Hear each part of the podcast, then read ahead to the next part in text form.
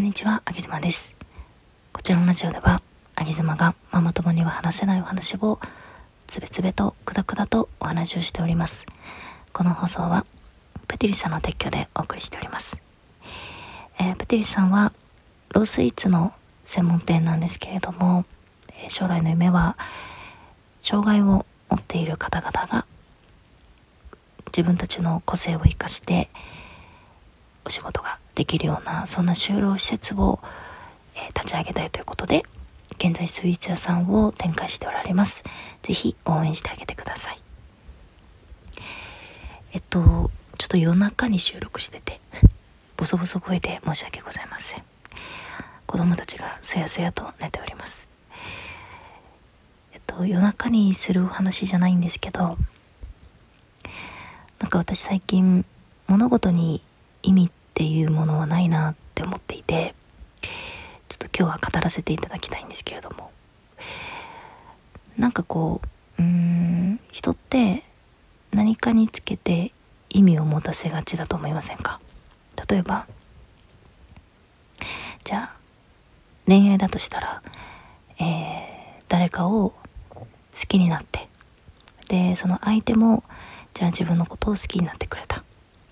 両思いになってすごく幸せな毎日を送っている。もしかしたら相手は私の運命の人だったのかもしれない。みたいなね。なんかもしかしたらこの人は出会うべくして出会うようなそんな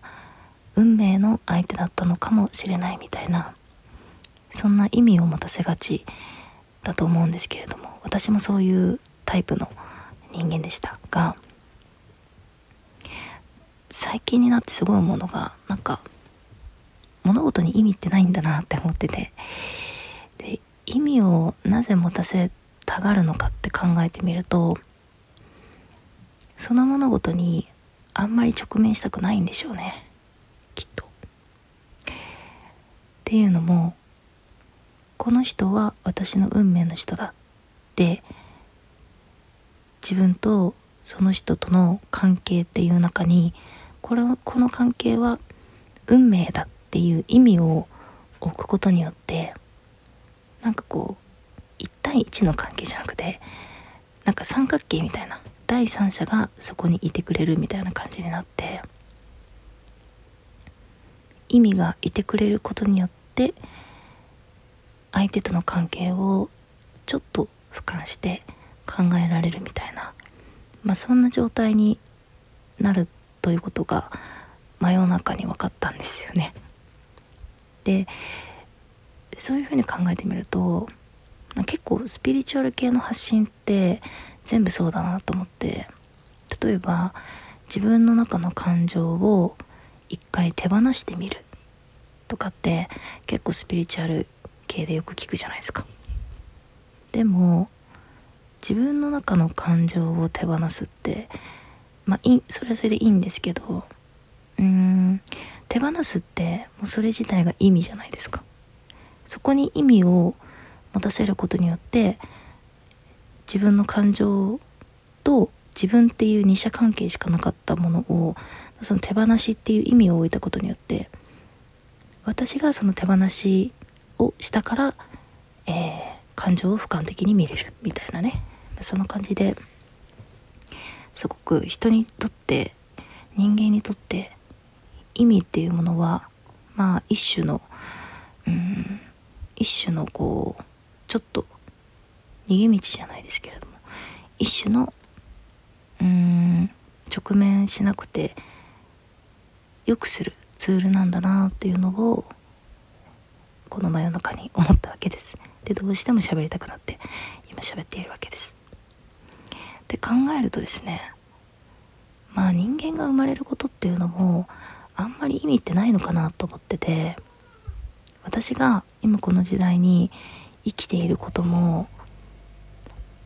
まあ宇宙からしたら意味なんてないですよね。多分何かの偶然で生きてるだけでっ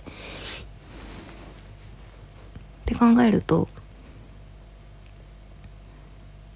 私は、うん、自分の人生に意味を別に見いださなくていいんだなっていうことを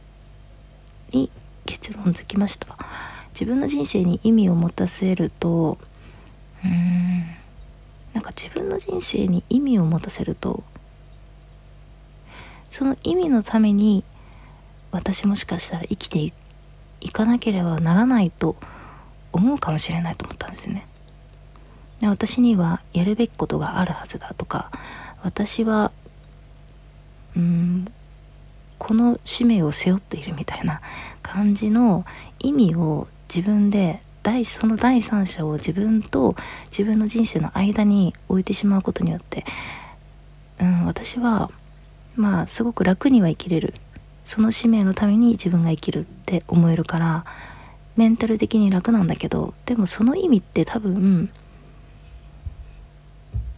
私の今の頭の中で考えうる。私の脳みそのキャパの中だけので作り上げただけの意味なのでまあしょうもない意味なんですよね。で考えると私は自分の人生に特に意味はないと。意味は今のところ意味はないからその意味をまあ見つけに行く旅路を歩きながら人生と向き合いつつみたいなねそんな感じで私と私の人生の間に意味は置かないぞっていう決意表明をここで夜中の1時。皆さんいかが思いますか？あげずまでした。